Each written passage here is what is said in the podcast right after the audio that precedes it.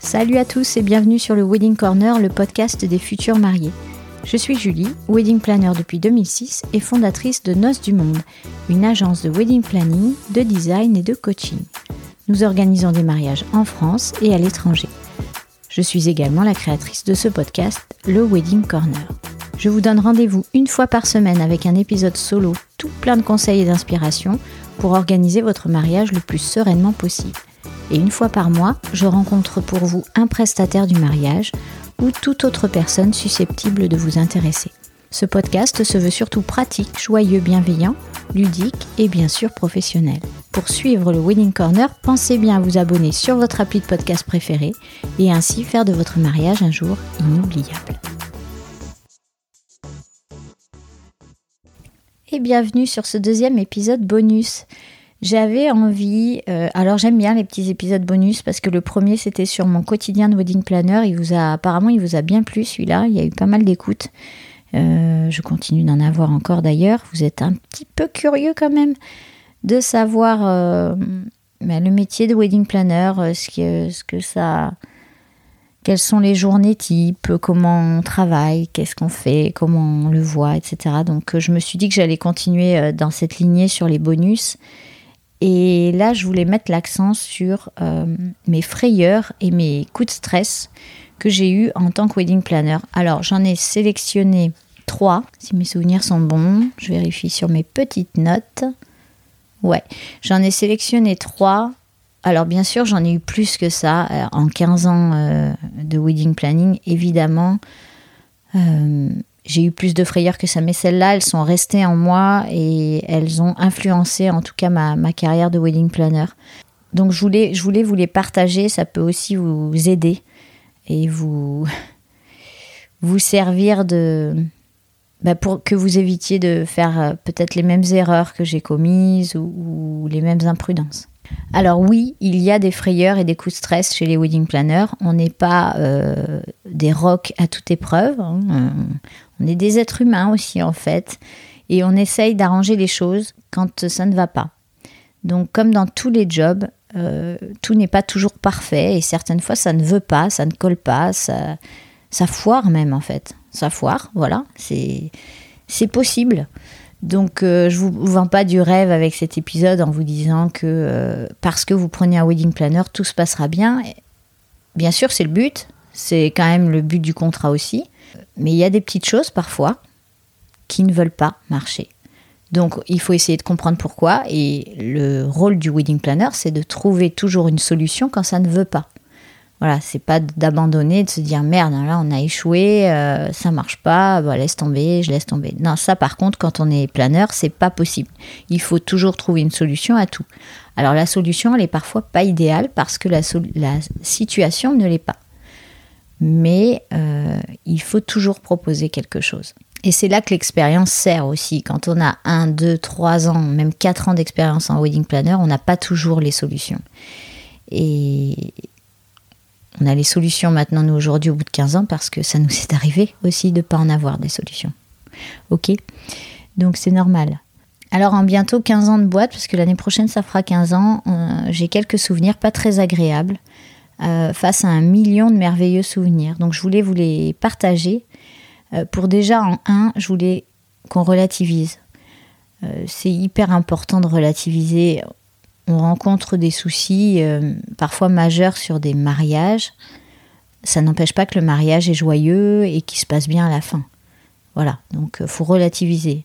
Il y a aussi plus important qu'un mariage. Ok, on n'est pas là à jouer notre vie. Bien sûr, on veut que ça se passe bien. Bien sûr, euh, on a un rêve, on a un idéal. Mais c'est, je vous assure que parfois, il est important de laisser ça de côté euh, pour le bien-être de tout le monde. Et le vôtre, à commencer par le vôtre. Je vous ferai un épisode bonus derrière sur le mariage pluvieux et les mariages là. J'ai fait deux mariages pluvieux sous Covid et franchement, ça valait le coup. Donc, je vous ferai un épisode bonus là-dessus. Donc, euh, je vous les partage. Donc, pour relativiser, en deux, pour partager avec vous, futurs mariés, mais aussi avec mes, mes consoeurs wedding planner, mes aléas dans le métier parce que euh, parce que c'est important d'être transparent, je pense. On va pas, euh, tout n'est pas, alors euh, tout n'est pas Instagrammable, si justement.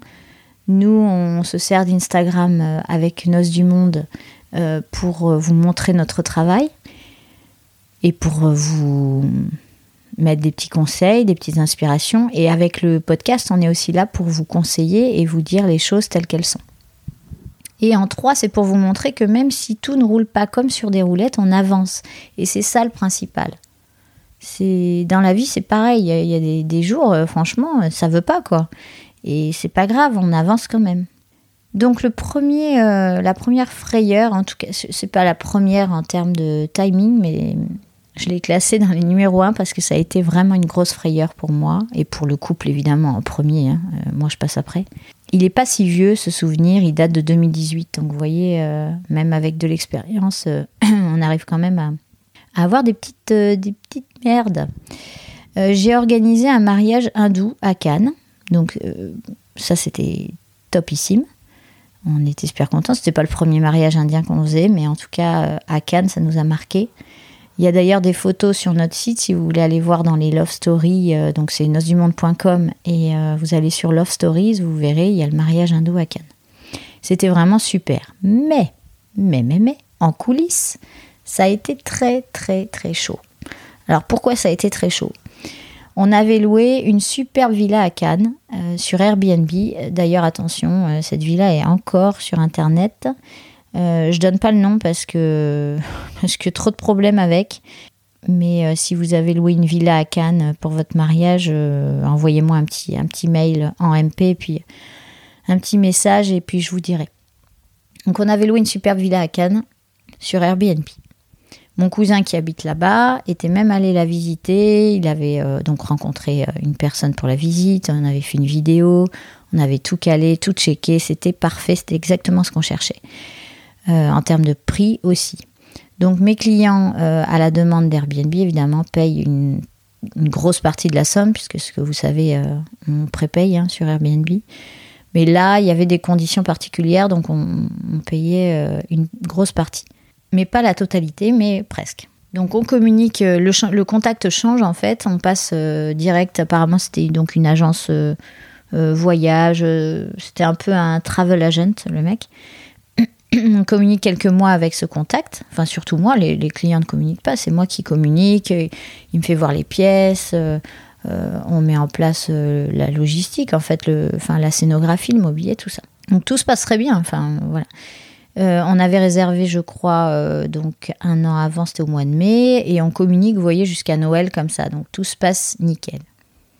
Puis vient Noël, puis vient la nouvelle année. Donc là, en général, je ne harcèle pas les, les prestataires. Moi, je fais une pause aussi. Et vient janvier. Et là, en janvier, je tente de le recontacter parce que j'ai une question et il ne se passe rien. Bon, donc je le relance plusieurs fois, mail, téléphone, rien. Je me dis, bah, il est peut-être parti, hein. Il y a des gens qui partent en janvier. Bon. Euh, février, rien.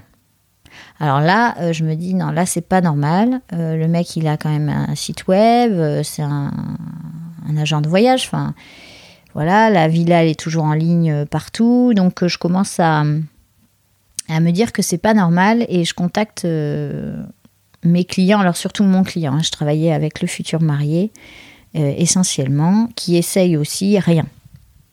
Là, on se dit que c'est bizarre. Le mariage est en mai. Hein. Le mariage, c'est le six mai deux mille dix-huit. J'arrive à trouver que la somme a été encaissée par une agence en Allemagne. Enfin, je commence à faire des recherches un peu plus poussées auprès des banques. Je vois que c'est en Allemagne. Euh, je trouve l'adresse du gars, je l'appelle, je le harcèle et il finit par me rappeler. Hmm. Euh, il me fait patienter, me disant qu'il est désolé, qu'il, euh, qu'il avait changé de... de personnel, de tra- enfin de, d'endroit aussi, il commence à m'embrouiller un peu, et que maintenant c'est bon, euh, voilà. Donc en, en mars, j'échange avec lui, il répond à mes questions, mais je je sais pas pourquoi, tout va bien, mais mon instinct me dit que ça va pas. Je peux pas vous dire pourquoi. Ces deux mois de silence ont fait que il, il, je suis plus du tout en confiance avec ce mec, et... Et j'arrive pas à comprendre pourquoi, puisqu'il répond à mes questions. La villa est toujours sur le net. Enfin bon, je préviens Airbnb, euh, mais bon, euh, pff, il s'en fiche un peu. J'envoie mon cousin revoir la maison et là, il me dit qu'elle a l'air à l'abandon, qu'il n'y a aucun entretien depuis huit mois. Donc, euh, bon, là, ça me fait peur. Donc, j'alerte le, le monsieur, travel agent. Euh, et suite à d'innombrables appels, euh, ce, ce monsieur allemand me dit que finalement, oui, euh, le propriétaire de cette maison est américain et qu'en fait, c'est un arnaqueur qui est poursuivi par la justice américaine et qu'on ne reverra jamais notre argent. Et donc, il n'y aura pas de villa. Et là, il me balance ça comme ça. On, a, on est au mois d'avril, il me balance ça comme ça par téléphone. Et en gros... Euh, il raccroche presque en me disant « Bon, bah, c'est comme ça. » Donc, je le rattrape, je dis « Attendez, attendez. L'argent, c'est vous qui l'avez reçu. Donc, vous allez nous rembourser. » Parce que il dit « Bah non, je peux pas. Je l'ai versé à ce monsieur. Je me suis fait arnaquer comme vous. » Non, non, mais...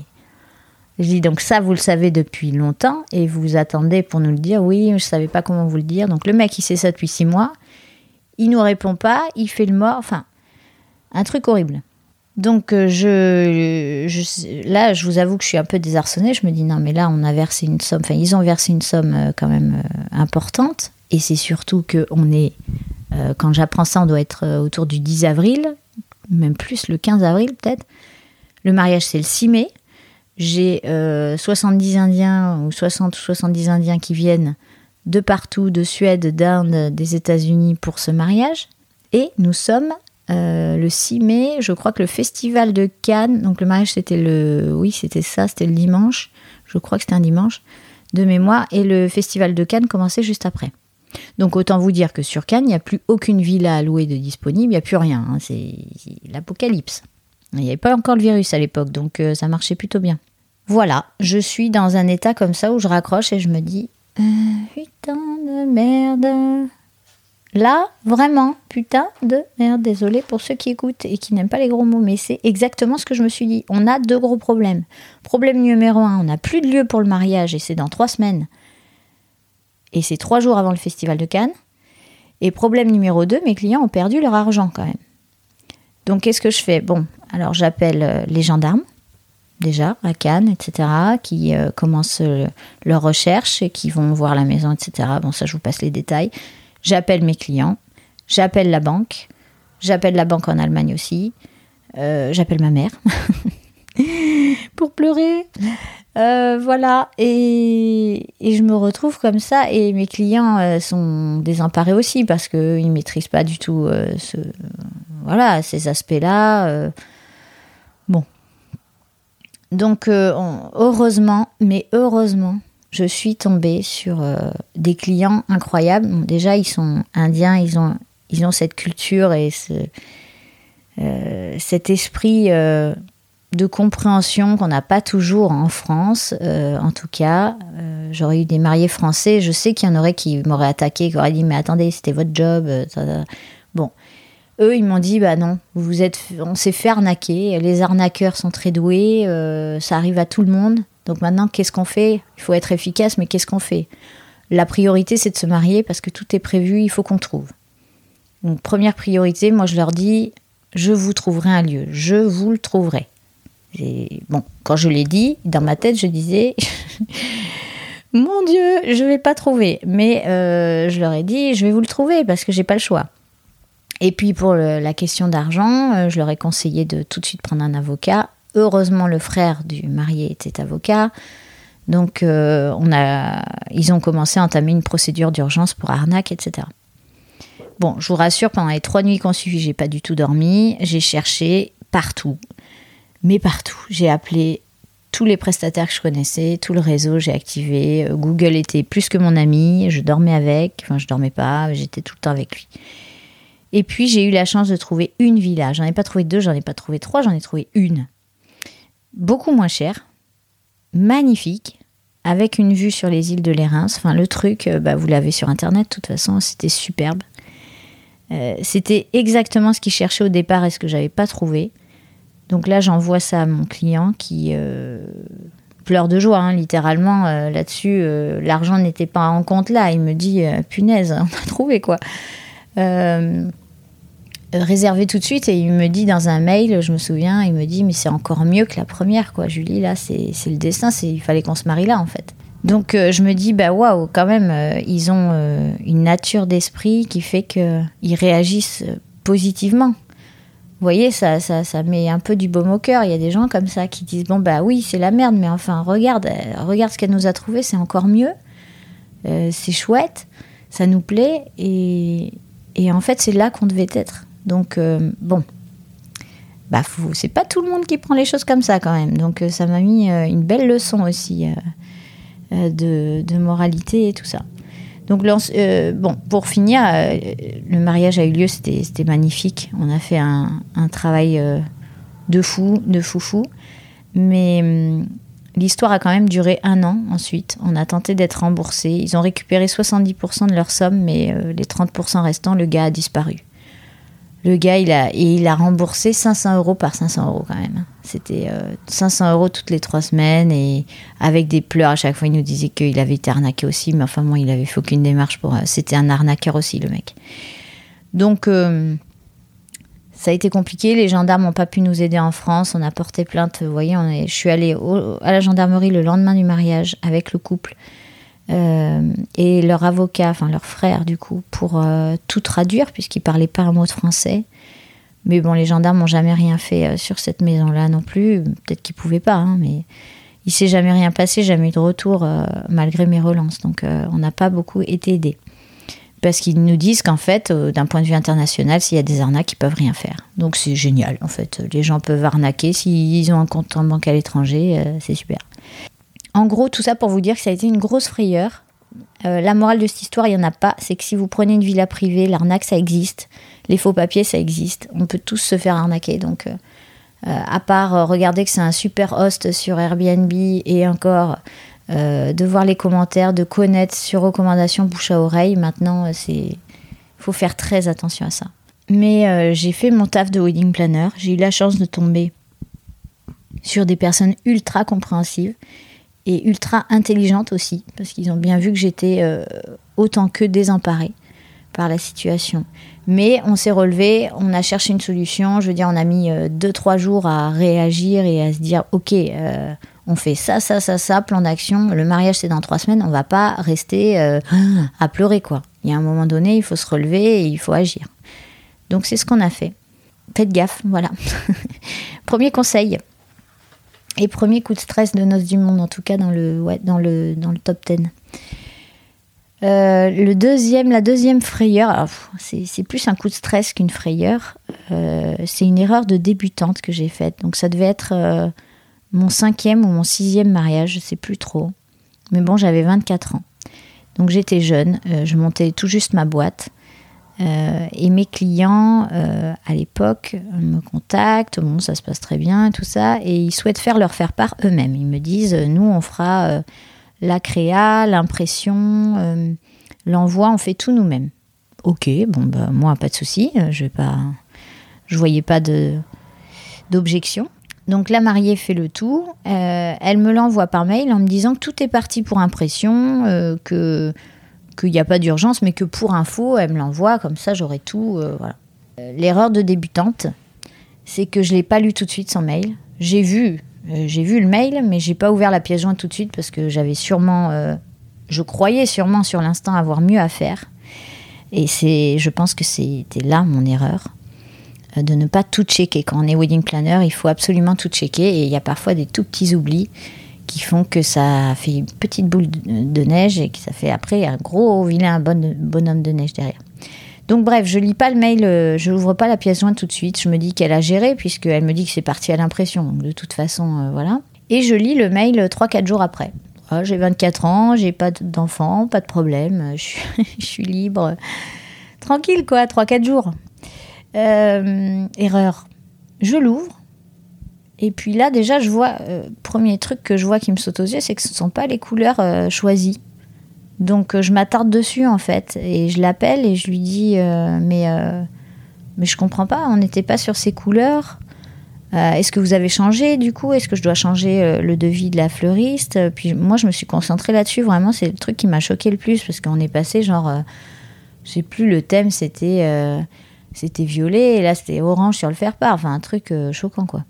Et là, elle me change tout par téléphone. Elle me dit oui, oui, oui, je fais ça, je fais ça, je fais ça. Je me... et, et du coup, je me suis concentrée là-dessus. Et deuxième erreur que j'ai faite, j'ai oublié tout le reste. C'est-à-dire que je me suis concentrée sur ça, sur le faire part. Donc déjà, première erreur, je l'ouvre trois quatre jours après, donc c'était imprimé. Et, euh, et je fais pas gaffe au reste, je lis pas en fait le faire part. Je... Voilà, pour moi, c'est un faire part, quoi. Erreur, j'oublie de lire le reste. Et donc, deux semaines après, elle m'appelle en pleurs, mais en pleurs de rage. Euh, j'arrivais même pas à comprendre ce qu'elle disait, j'ai cru qu'il y avait un mort. Et non, euh, elle me dit que tous les invités ont reçu leur faire-part, mais qu'il n'y avait pas la date dessus. Punaise. Il n'y avait pas, je répète, il n'y avait pas la date du mariage sur le faire-part. Oh my God. Voilà, voilà, voilà. Donc, un faire-part, à l'origine, c'est pour faire part, donc annoncer un mariage et donc avoir la date, le lieu, le nom des mariés, enfin les trucs, les infos classiques. Je rigole, c'est pas drôle, mais quand même. Comment peut-on oublier la date sur son faire-part ? Ben voilà, c'est possible, c'est arrivé, et c'est avec moi. Et ça, je euh, non, je l'ai pas vu, moi, en fait. J'ai même pas relu son texte. Euh, j'ai, j'ai, j'ai tellement flashé sur la couleur qui n'était pas du tout la même. Mon Dieu. Voilà. Donc, à faire part sans la date, c'est un concept. J'ai essayé de lui vendre. Je lui dis, bah, sur le coup, euh, moi, je suis jeune et euh, sur le coup, dans ma tête, je rigole. Enfin, je l'entends pleurer euh, plus qu'il n'en faut et je comprends pas son état, en fait. Et je me dis, attends, euh, ça va, c'est, ça fait chier. Euh, voilà. Euh, mais ça va, c'est pas grave. Donc, je lui dis, je lui dis, c'est pas grave, on va rattraper le coup. Euh, ça peut être un concept, c'est... C'est comme quand on oublie une pièce jointe dans un mail, on le met sur le ton de l'humour, on renvoie un truc à tous les invités en disant ah, « au fait, euh, la date, c'est le mariage, c'est telle date ». Puis je sais pas, on invente un truc, on cherche, on est créatif, quoi. On ne va pas s'effondrer et partir en dépression parce qu'on a oublié la date sur le faire-part. Euh, c'était pas non plus le mariage princier euh, euh, de Meghan Markle, quoi. Voilà, c'est... Après, euh, je reconnais, hein, là, je vous ai dit, j'ai fait deux erreurs, euh, ce sont des erreurs qui n'arrivent plus, hein, mais, mais non, tout est parti en bad, euh, mais complètement. La mariée m'a détestée parce qu'elle m'a dit que j'aurais dû le voir, euh, ce qui est vrai, hein, mais bon, euh, j'aurais dû le voir, j'aurais dû lui dire, j'aurais dû, voilà, j'aurais dû, j'aurais dû, j'aurais dû, certes, je suis d'accord. Euh, après, est-ce que ça vaut le coup de détester quelqu'un pour ça et de vraiment de subir son organisation derrière ? Non, je pense pas. Mais je peux vous dire un truc, c'est qu'aujourd'hui encore, quand je reçois un faire-part, donc ça fait quand même... Euh, et c'est quatorze ans après le truc, hein, je check trois fois la date. Ah non, mais je suis une psycho de la date, vous avez mis la date ? Et je check évidemment tout le reste, mais alors tout le faire-part, je le lis, je pense, je prends un quart d'heure à tout regarder, euh, vraiment... Euh, C'est, c'est fou, quoi. Et pour vous faire la fin de cette histoire, c'est quand même les clients ont demandé des dommages et intérêts derrière. C'est-à-dire qu'on a fait le mariage. Le mariage s'est très bien passé, d'ailleurs. Euh, elle, elle a fini par me serrer dans les bras à la fin. J'ai pas compris. Euh, c'était des doubles émotions. C'était « je te déteste pendant douze mois » et « je te serre dans les bras à la fin » en te disant que tout était quand même génial. Bon, donc sur le coup, je m'en vais, je suis contente. Enfin, je me dis « bon, bah, le job est fait, quoi ». Et puis encore une fois, j'ai vingt-quatre ans, hein, c'est ma première année de boîte. Je me dis, bon, euh, bon on a réussi. Enfin, j'ai réussi à faire en sorte que ça se passe bien. Et puis, trois semaines après, j'ai reçu un courrier euh, me demandant des dommages et intérêts pour avoir oublié la date sur le faire-part. Ah, voilà, voilà. Euh, j'ai appelé euh, mon avocat, parce que j'avais, j'avais un avocat, un comptable, que j'ai toujours d'ailleurs. Et, euh, et j'ai fait une réponse. Hein, voilà. Donc, j'ai jamais payé de dommages et intérêts pour avoir une da- oublié une date de faire-part. Faut pas non plus euh, rigoler. Euh... j'ai failli leur demander de dommages et intérêts aussi. Mais non, non, je rigole. Mais euh, non, j'ai mis fin à l'histoire directe, là, par contre. Il fallait que ça se calme parce que euh, je, je suis rigolote, mais, comme ça. Je suis gentille, mais faut pas me pousser. Donc, voilà. Il y a des choses, parfois, qu'on ne peut pas comprendre, euh, qu'on ne comprendra jamais. Mais ça a été, euh, ça a été quand même un, un bad pour moi, hein, je vous le dis. Et le troisième, le troisième, je ne m'étendrai pas dessus éternellement parce que ce n'est pas, euh, c'est pas un cas en particulier. C'est plus, en tant que wedding planner, ça nous arrive. Mais ça nous arrive pour... Euh, en fait, dans tous les métiers, ça arrive, ce que je vais vous dire. Mais des métiers comme wedding planner, où il y a autant de contacts humains, ça peut être super dur pendant douze mois, dix-huit mois, deux ans. d'avoir affaire à des clients super désagréables. Et ça, ça m'est arrivé, ça arrivera sûrement encore. Maintenant, j'ai, j'essaye, je, j'essaye de les sentir un peu plus quand même, mais vous savez, quand on commence, euh, on a envie de tout prendre, on a envie de mordre, euh, mordre le boulot, quoi, de dire, vas-y, euh, je prends tout. Et puis, parfois, on ne se rend pas compte, parce que sur le premier contact, ça passe, euh, voilà... Euh, je bordais peut-être moins les choses aussi avant à l'époque. Et je suis tombée sur des clients désagréables, mais euh, odieux parfois. Et bien voilà, donc j'avais pris les contrats, je les signais, euh, maintenant c'est fini. Maintenant le feeling, c'est dans les deux sens. Si je le sens pas, j'y vais pas. Euh, sinon, de toute façon, ils seront insatisfaits. Ça restera des clients insatisfaits, euh, qui s'imposent, qui sont autoritaires, euh, qui sont chiants, on peut le dire. Et ça servira à personne parce qu'à la fin, ils seront ils seront insatisfaits. Et je pense que ce sont des clients qui sont tout le temps insatisfaits, même dans leur vie euh, personnelle. Donc la liberté d'entreprendre, c'est ça aussi, c'est de pouvoir... Euh... Alors j'aime pas dire choisir le client, parce que non, le client, il vous choisit euh, en amont, il choisit votre boîte et il se reconnaît dans vos valeurs, dans votre culture, dans votre approche de travail, et cetera. Mais il faut que ce soit vraiment un feeling dans les deux sens. Ça m'arrive très rarement de trouver des clients désagréables. Là, j'en ai en tête, j'ai trois couples en tête. Vous voyez, sur quinze ans, c'est rien. Mais c'est trois couples qui marquent parce que euh, moi, je suis euh, quelqu'un d'hypersensible et du coup, je prends tout pour moi et je me dis euh, euh, qu'est-ce que j'ai mal fait, quoi ? Qu'est-ce que j'ai mal fait pour que la mariée, elle me parle comme ça, qu'elle me traite comme, euh, comme si j'étais de la merde, en fait. Euh, qu'est-ce que j'ai mal fait pour que euh, il n'y ait pas... Euh, un seul merci, mais c'est pas, c'est même pas le merci qu'on attend parce qu'on fait notre job, mais c'est humain. Enfin, on remercie les personnes qui ont participé à notre mariage, que ce soit le traiteur, le D J, le photographe, on a un petit merci, quoi. Euh, toutes ces petites choses-là, en fait, du quotidien, euh, parce qu'on est souvent en contact avec les mariés, que ce soit là, euh, on est hyper connectés en plus maintenant, que ce soit par WhatsApp, par S M S, par euh, mail, euh, par notre outil en ligne, donc... Euh, c'est du quotidien. Et quand au quotidien, on a affaire à quelqu'un qui n'est pas de bonne humeur, mais qui n'est jamais de bonne humeur, on a envie de se dire, mais, euh, mais arrête tout, quoi. Enfin, soit tu pars en vacances, soit tu, tu arrêtes de traiter les gens comme ça, parce que on n'a pas envie de te parler, en fait. Donc voilà. Ça, c'était un petit coup de gueule. Euh, non, c'était pas une, ça, c'est pas une frayeur, c'est pas un coup de stress, mais ça peut amener à du stress parce qu'on a envie de faire bien. On se dit, bon, attends, là, je vais, je vais redoubler d'efforts, je vais redoubler de travail pour le satisfaire parce que c'est un client compliqué. Mais en fait, non, c'est juste un client chiant. Parce que ça existe, parce que c'est comme ça. Dans la vie, on rencontrera toujours des gens avec qui ça ne colle pas. Et, et voilà. Donc ça, je voulais vous en parler. Donc en un, j'ai eu le, la villa, l'arnaque à la villa. En deux, j'ai eu... Mon Dieu, faut que j'arrête de rire de ça. Le faire part sans date. Et en trois, les clients désagréables. Donc en gros, pour ces trois sujets, deux étaient des erreurs euh, de, débutante, de débutante, entre guillemets, même si je vous dis des clients chiants, j'en aurais peut-être d'autres. Mais euh, je pourrais m'en prendre qu'à moi-même, ça veut dire que je les aurais pas sentis, j'aurais pas eu cet instinct. Et j'ai eu une arnaque. Donc tout ça, ce sont des choses qui arrivent. Il faut savoir relativiser, comme je vous l'ai dit, en tant que wedding planner, mais en tant qu'autre prestataire. Euh, et le reste, pour moi, ce ne sont que des petits tracas, des petites déceptions, des malentendus, des... mais rien de comparable à, à, à ces trois choses. Donc, euh, encore une fois, la vie n'est jamais lisse, euh, ni parfaite. Euh, elle est, elle est juste comme elle est, en fait. Et sachez qu'un wedding planner fera toujours tout ce qu'il peut pour vous sortir de situations parfois complexes et que c'est vrai, l'expérience aide beaucoup. Mais la personnalité est ce qui prime. Donc si vous devez choisir un wedding planner, euh, pensez expérience, ça c'est important parce que moi l'expérience a fait... Euh, euh, a, m'a permis de me sortir de cette arnaque de la villa par exemple, ça c'était vraiment... Euh, L'expérience qui a primé à vingt-quatre ans, je ne suis pas sûre d'avoir cette réactivité-là, et, et ni, euh, à, si j'avais trente ans, mais deux ans de boîte, voilà. Et la personnalité, la personnalité, c'est vraiment ce qui prime. Si vous vous sentez à l'aise avec la personne, si vous voyez qu'elle est bienveillante, si vous voyez qu'elle, qu'elle est attentive, si vous voyez qu'elle est réactive, qu'elle répond vite aussi à vos, à vos messages, on ne laisse pas deux, trois jours quelqu'un sans réponse.